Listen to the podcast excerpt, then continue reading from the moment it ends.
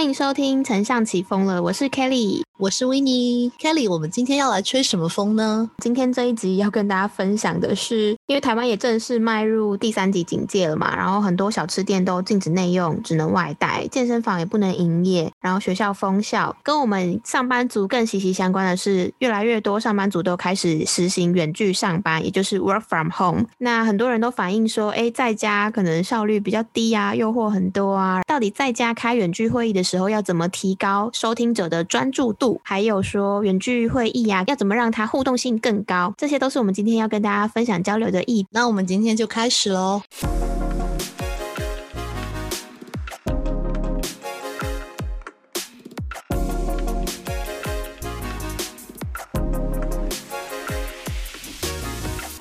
今天是五月二十六号的晚上十一点零一分。上个礼拜呢，虽然台湾正式迈向第三级警戒，可是因应疫情呢，台湾有一些很酷的事情发生。就是呢，在上个礼拜，有高中老师用一期直播上地理课，好酷哦！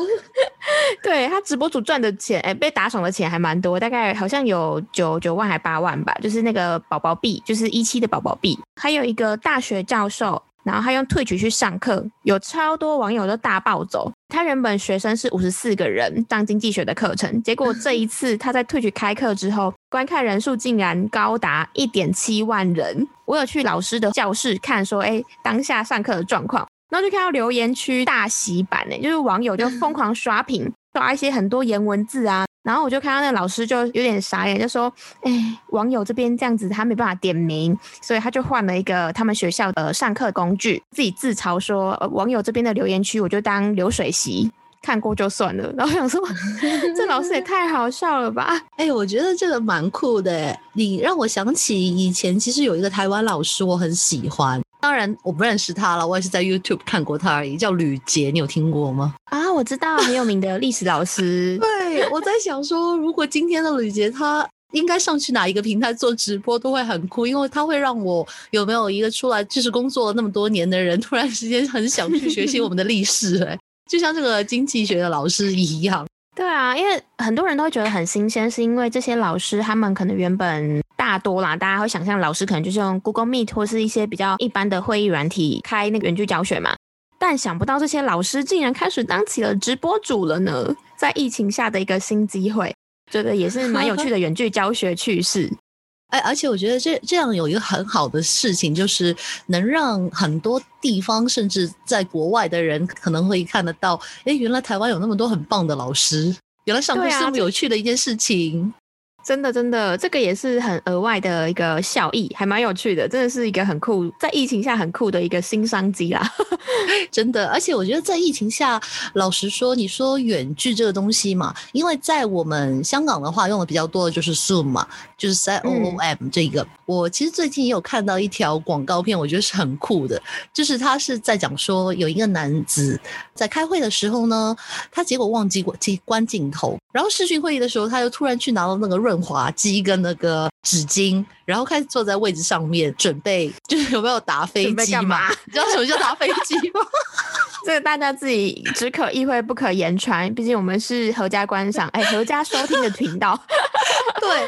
这个在 Twitter 上面单日有百万的点击，结果呢，很多人就以为这是真实的一个视讯会议嘛，最后发现它就是一个色情网站 Pornhub 的一个拍摄广告，所以我觉得这个是很酷，就是在一个疫情底下，其实为什么这些网站或者说有很多品牌都会拿一些视讯会议或者说是视讯的东西拿来作为一个广告的桥段或者创意。也是因为他知道，就是大家开始要习惯，或者说大家都已经开始了进入了这一个线上远距开会或者远距教学的一个时代了。真的，我觉得那个广告超强大的，因为他们是 Pornhub，他要推广国际自卫日这个 广哎这个节日吧，他就在那个 Twitter 上面用了一个，我觉得有点像类迷音哎，就是像迷音的东西，然后让网友去大肆的转推，然后跟点击这个影片。然后很多人都以为这个是真实的事件，殊不知原来是一个广告，真的是很 很聪明，然后去运用消费者在疫情下的一个新习惯，创造一个高度的讨论，还蛮有趣的。对，而且我相信这一个这一个整个广告的它的 budget 应该很低才对，因为它就是做一个 线上的会议，然后就是用一个民音搞笑的那个影片拍摄。但我其实看了那支广告，我觉得有一些人的表情好假。对，虽然很假，但是一开始你会看到他那个感觉，你就会觉得说，以为是真实的片段，就大家都会很想去看一下，这到底是什么。对，那说到远距会议啊，因为我们现在台湾正是很多人都开始在家上班了嘛，像香港应该是在去年早就对我我们上我们好久了，这个已经经历了。那我想来问一下维尼说，因为我们都在。广告公司工作嘛，关于远距会议这件事情啊，你有没有什么一些小技巧？因为毕竟在家上班就很难去客户端那边去 pitch 新的案子，或者是去 demo 一些新的案例等等。远距会议在基本上还是会有一些软硬体上面的限制。想问一下你们说有没有一些小秘技可以跟我们分享？我觉得最大的区别在于说，以前我们去 pitch 客户的时候，你会马上看到客户他的一举一动。或者对你 pitch 的时候，你 present 的时候，他的一些动作或者表情，会让你知道你到底讲的东西合不合他心意。但是如果在线上的时候，你他可能没有开镜头，就算他开了，你可能那一刻，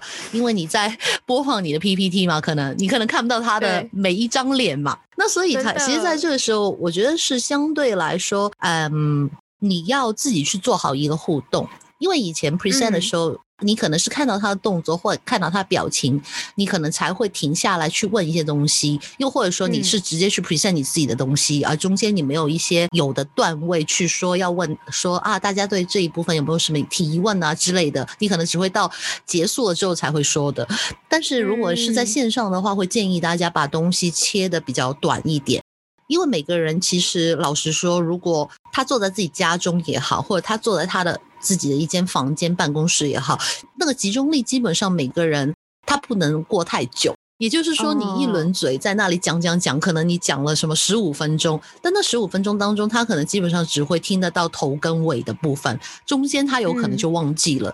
那所以在这种情况之下呢，会建议你的 presentation，比如说你可能本来可能是三十，假设好三十分钟，或者说十五分钟的东西，那你把十五分钟切开三个段，每个段可能五分钟，而这每个五分钟呢，可能最好是头跟尾的东西呢，要比较令他有记忆点啊，把重点塞在开头跟结尾的地方。对，而且每一个可能我刚刚说三段的时候，每一个段落停顿的时候，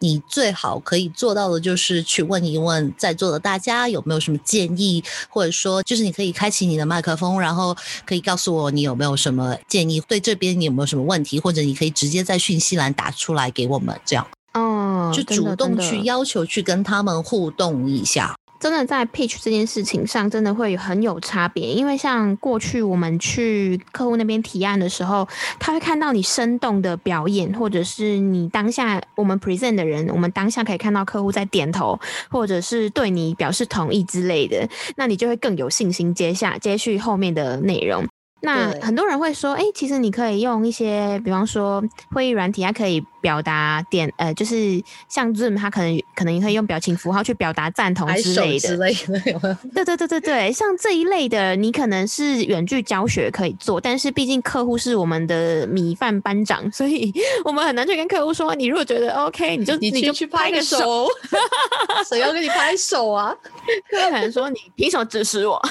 对，所以我们可能就是要换一个方式，就比方说我们就是可能善意的提问啊，然后。自己要去分段落，然后要去 Q 适时的去 Q 客户，说，哎，有没有什么想法或回馈东西，然后让他保持跟你的互动性。所以我觉得这个还蛮重要，因为不一定看得到他的人脸这样子。但是当然，我觉得是有一个好处。我觉得好处是什么呢？因为就算你开了镜头，当然不开镜头那当然更好嘛，因为他真的是很专注的在听你的 presentation skills。但是如果开了镜头的话，他也只能看到你的上半身。那这样子的话，其实因为你知道广告公司，或者说你知道这个行业，就是很多时候大家还是会蛮注重说你到底走出来的形象是怎么样的，有没有？特别是 present 的话，就是很多都会觉得说，比如说我 present，假设可能一个 fashion 的品牌好了，就他会想知道，比如说今天是一个很有名的呃牌子鞋子的牌子好了。就是他真的会看说你这边的人有没有穿其他他的 competitor 的品牌，这个是真真实有发生过的。就比如说你的整个团队一起去嘛，就可能有一些他就比较 junior 的，他可能不知道有没有，他直接穿了一个对手品牌的那个鞋子过去，这个给人家印象就是非常的差。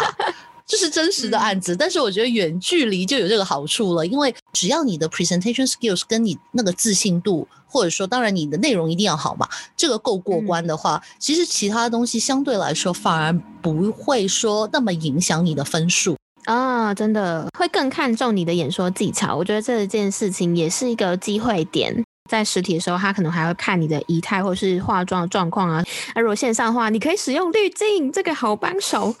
对，包括说我们在会议前啊，我自己是负责主办会议的人，每一次在会议前，我都需要提前去准备这个会议室，我都要先进去测试一下硬体设备环境嘛，然后准备好议程要讨论的东西。这个东西很重要，是因为。你在线上讨论很容易失焦，所以会建议说，就是今天要讨论要决议的事情，就是都最好 list 下来。你之后在做会议讨论的时候，要 mapping 到说，哎，各个东西有没有讨论到啊？有没有缺少的？不然你下一次要再召集这样这么多的会议，其实是非常麻烦的事情。大家会发现说，尤其台湾刚进入到 work from home 的状态，很多客户都超级忙的，都没有空理你，因为他们都自顾不暇了。所以一场会议对于台湾现在的人来说是非常难敲定的。所以我觉得议程真的非常重要。我不知道你们那边在目前远距会议啊，会不会换一些办公室的背景，就是你的那个会议软体的背景，你们会换吗？会啦，其实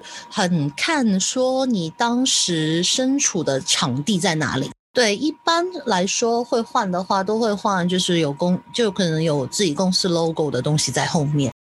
啊，这么帅。对，因为这样，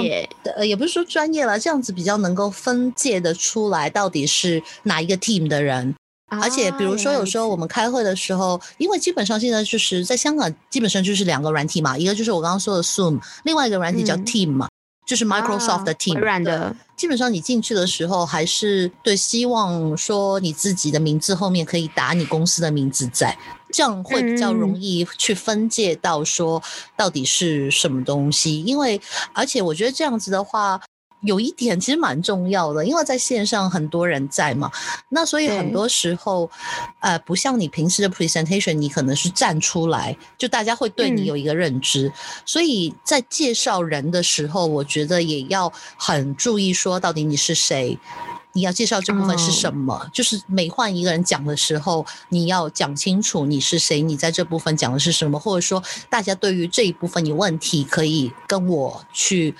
了解的更清楚，类似这样。哎，我同意耶，因为我这个礼拜刚开了一个呃，就是启动会议，然后那启动会议是对客户嘛，然后很多人大概有十几个人，然后我就发现说，哎，大家开会的时候都很有自觉，说，哎，我是圈圈公司的谁谁谁。我们公司的人会自己自动做这件事情，因为真的是太多人了，尤其是第一次你听客户，客户可能第一次也听你的时候，你真的不知道谁是谁，所以我觉得这件事情还蛮重要的，虽然是一个很小的细节，但是很重要。然后我有发现说。台湾这边有一个很有趣的案例，是 IKEA 它超快就做了一个反应，是它很快的就做好视讯会议的背景，然后让你去替换说你的那个视讯会议，你是想象在一个很很美好的房间里面去开视讯会议，因为有些人房间可能很乱嘛，比方说我，我觉得这个也是蛮酷的一个地方。对啊，就像我刚刚前面讲的嘛，品牌要怎么在这个疫情时代，然后很快速去做营运，真的是我们很重要的课题。哎，那像是在会议中的时候啊，像我这个礼拜有参加一场读书会，然后就有那个读书会的朋友就有说，远距会议或远距教学，其实有时候可能时间很冗长。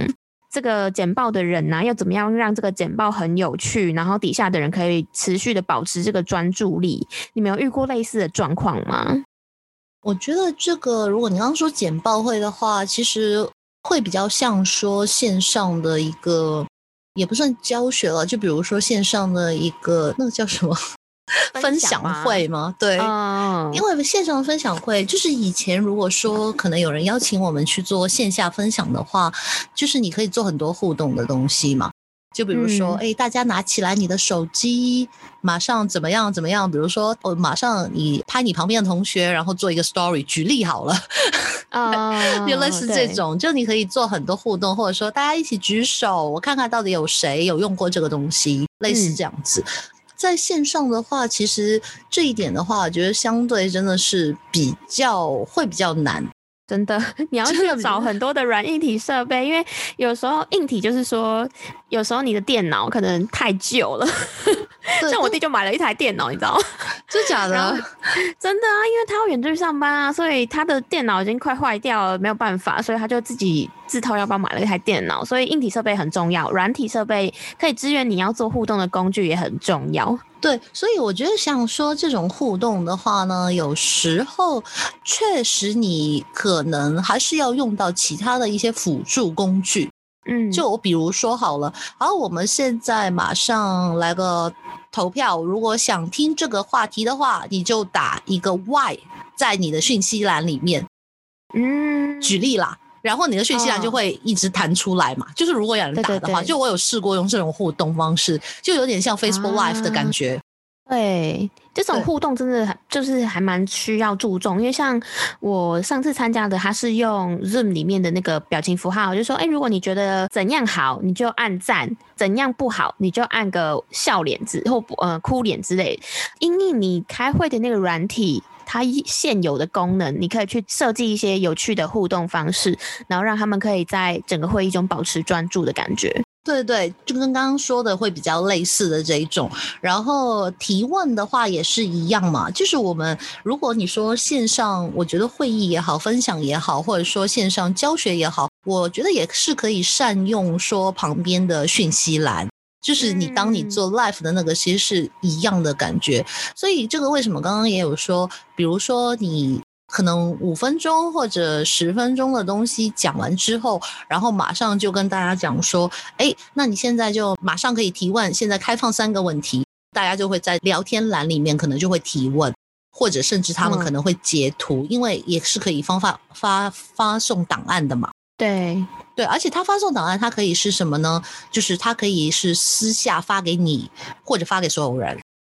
哦，对，在聊天栏那里，他可以选择。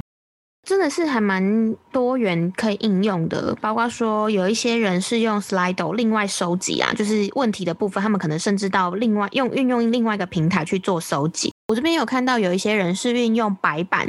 就像广告公司可能很常需要动脑，我们会用心智图去收集一些呃有趣的 idea。那线上可能可以支援的，就要稍微找一下。据我所知，目前可以支援就是那个 Miro。那如果是老师的话，或者是讲师的话，他们有时候可能会需要白板，所以我就看到，我就看到那个这礼拜的 App Store 啊，苹果的 App Store，它 下载排行榜冲高的就是那个 Google Meet Jamboard 那个白板功能，真的是流量大暴涨哎！因为很多老师他们都确定要在家里上课，所以他们为了要互动，他们就会用这个白板去做一些互动，大家就可以及时在线上分组啊、讨论啊等等。说到这个，就是呃，如果你是讲师的话，就分组。很常是是大家需求嘛，就是分组讨论。那像 Google Meet 跟 Zoom 他们就有支援，说你可以线上分组。我觉得这个还蛮佛心的，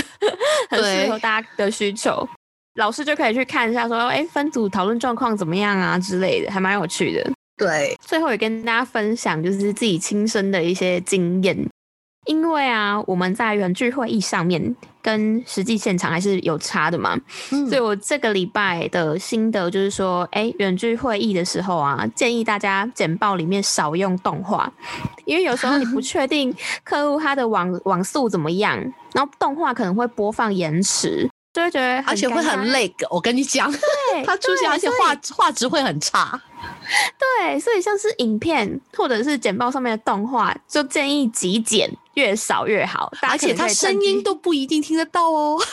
对对，我真的觉得这个超可怕的 哎。遇到哎，那你们这里怎么解决？我们之前的话会直接那条片子的话，我们会直接下载。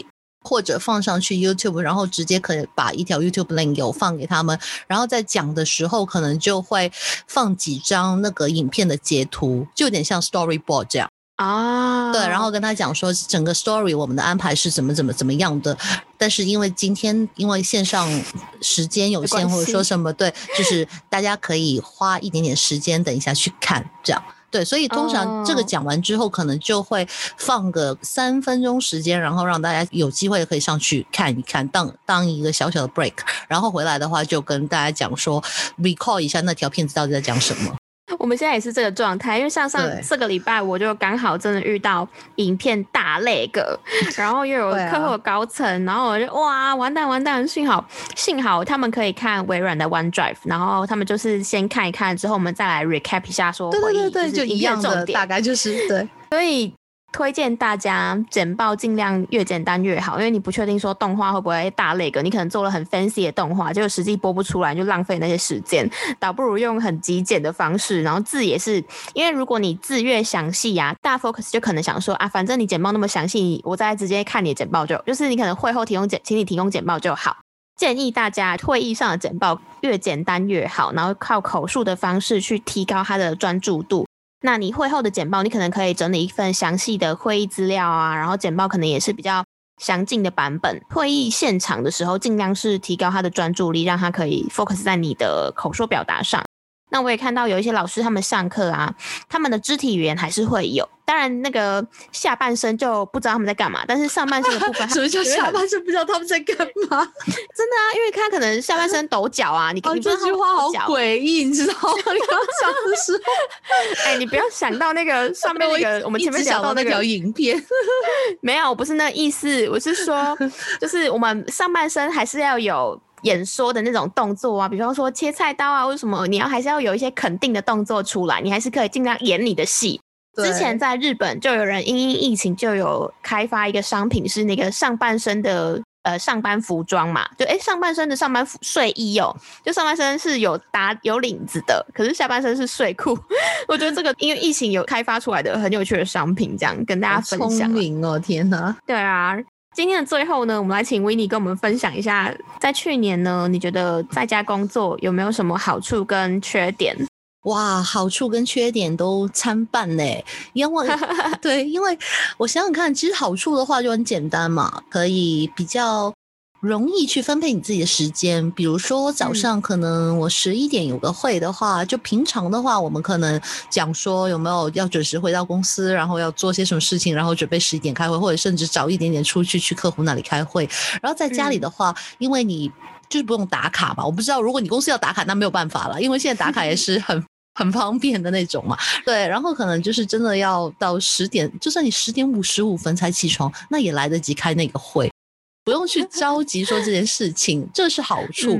但是呢，其实不好处也有蛮多的，因为我刚刚说的好处当然是什么呢？就是你要有一个自觉性，因为你人。没有很高的自觉性的话呢，其实 work from home 其实跟你半放假的状态是没有什么区别的。就你会发现你很多东西对自律自律，你会觉得说，呃，自己每天都很懒洋洋，因为你进不去那个工作的状态里面。对，这个是对。但缺点的话，我觉得是有一点大家要注意的，就是因为没有了一个交通的时间。那很有可能情况之下就会是开会或者吃饭或什么，他都没有一个定点的时间，因为客户可能那一刻突然想到什么东西，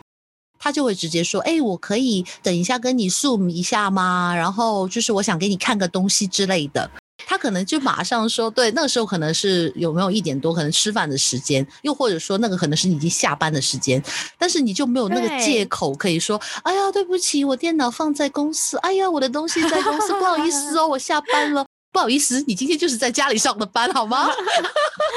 哎，我要跟大家分享，这真的是维尼的实际案例。因为维尼呢，前阵子找他录音啊，他跟我说他十一点多还在才在吃 晚餐。我想说，哈，你现在是吃宵夜吧？就是什么吃晚餐？而且这件事情也不是两三天，就 我想说发生什么事？然后他就一直跟我，他就有跟我分享说，香港因为就是在家上班，或者是蛮频繁的开线上会议。然后就有很多状况是会议连会议，接连到天边，没有停止的瞬间。对，我觉得这很可怕，真的要抽时间主动休息。对，因为你想想看，你跟一个客户讲说，哎，不好意思哦，我下午两点到四点有会哦，然后他就会跟你讲说，哦，那没关系，那不然的话，我们就四点十五分开始好了，给你十五分钟去个洗手间喝个水哦，有没有？哎，你客户真的很残忍哎，没有，他没有说很残忍啦，就是他们的感觉就是想说这样子会更有效率、更快，有没有？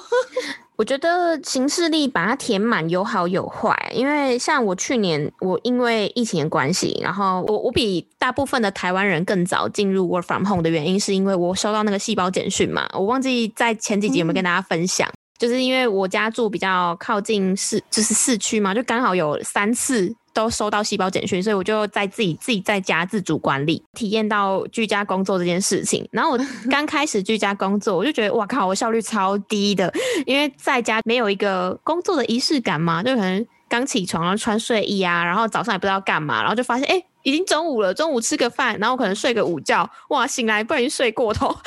已经两三点了。你老板有在听吗？哎，他不知道在家要干嘛哦。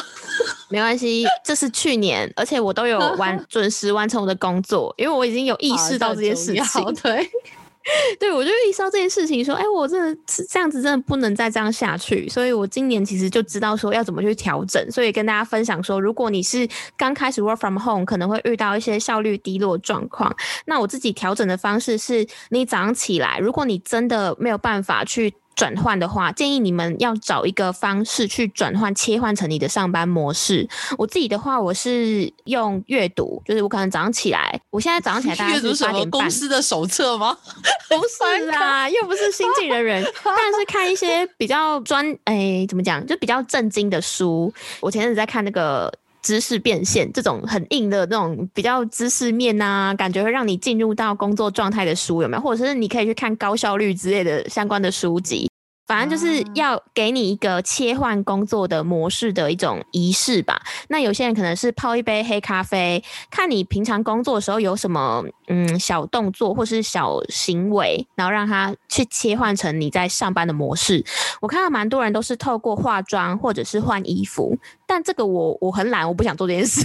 我就找了一个。我觉得有一个很简单的方法，嗯嗯嗯，就比如说你当天可能有东西要交，或者说你这。这几天可能是在忙一个什么东西好了，假设，因为很少说你自己一个人独立完成嘛。对对对。正常来说，你应该有跟至少另一个人，他可能会知道大家是在做什么的嘛。就是你去去转传个简讯，或者说跟他通个电话，嗯，然后说，哎，我我想跟你讲讲看，历史一下，我们今天大概有哪些事情要去完成，或者是去进行。哎，对，这个就是很重要一件事。因为你刚刚讲的，就是很像是用他律来让你自律。对我就是这种人。对我也是，我后来就会想说，哎，跟主管先约好，说什么时候要给他，那尽量把 deadline 提前，然后或者是你可能跟同事约好，说明天的几点你们要对。什么东西？然后这个东西你都把它提前，就是先 booking 好你的行事历，让你知道说明天早上有事要做，你就不会说，呃，有点像是在当游魂一样，早上都半生不死的这样。我就觉得很浪费时间。定好你的行程表啊，然后让别人他律来让你自律，我觉得是一个蛮棒的方式。对，这是最方便的方法。而且我觉得还有一个很重要的事情是，你要避免分心，因为在家有超多的诱惑，尤其是因为我算好一点住套房，它空间可能至少也没有到很大，但是它其实很难床跟书桌切得很开，因为我书桌正对面就是床，但进进哎，我床旁边就是书桌，哎，对啊，你看这房间很小啊，所以很容易就坐一坐躺到床上去。推荐大家真的不要躺到床上，因为你会一觉很难醒。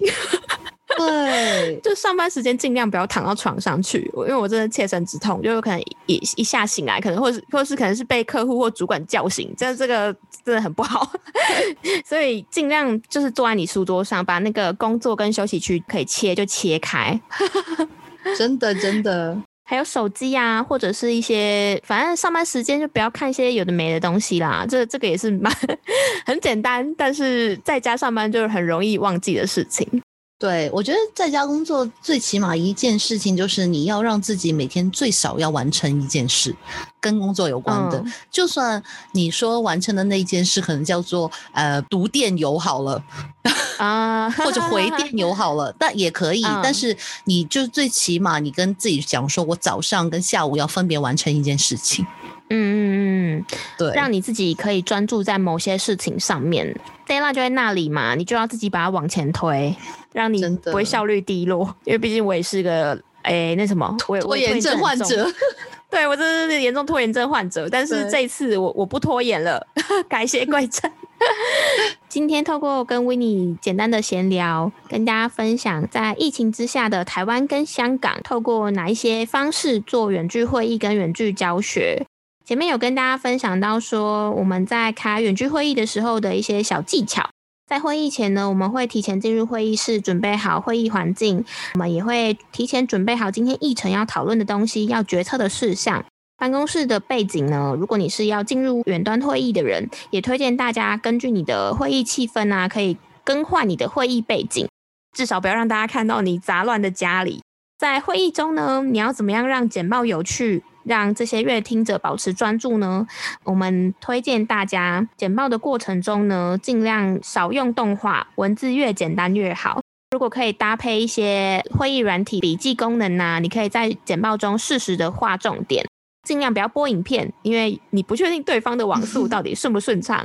那再来呢？那更重要的是，因为你在会议中看不到对方的表情、跟动作、跟状况，所以我们也推荐大家说，在简报的过程中，把原本长长的简报切成一块一块一块的，每一个桥段都适时的停下来，询问大家有没有跟上你的简报进度。比方说，你可以问大家说：“诶，到这边有没有什么问题啊？”等等之类的，让这些收听的人可以保持专注在你的简报上面。呃，如果要让这场会议或是教学更加生动的话呢，也推荐大家可以搭配一些软体，比方说 Google 的 Jamboard，然后或者是 Miro 啊，然后搭配一些互动的方式，或者是可以做一些分组讨论，让整场会议或是教学可以更有趣，也可以让大家都保持专注力。最后，我们也跟大家分享了我们认为 Work from Home 有什么好处跟缺点，那也推荐大家说，如果你想要在家保持专注的话。就是要保持你在家工作的仪式感，找到一个可以让你切换开始工作的一个方式，或者是每一天都定好你自己的时程表，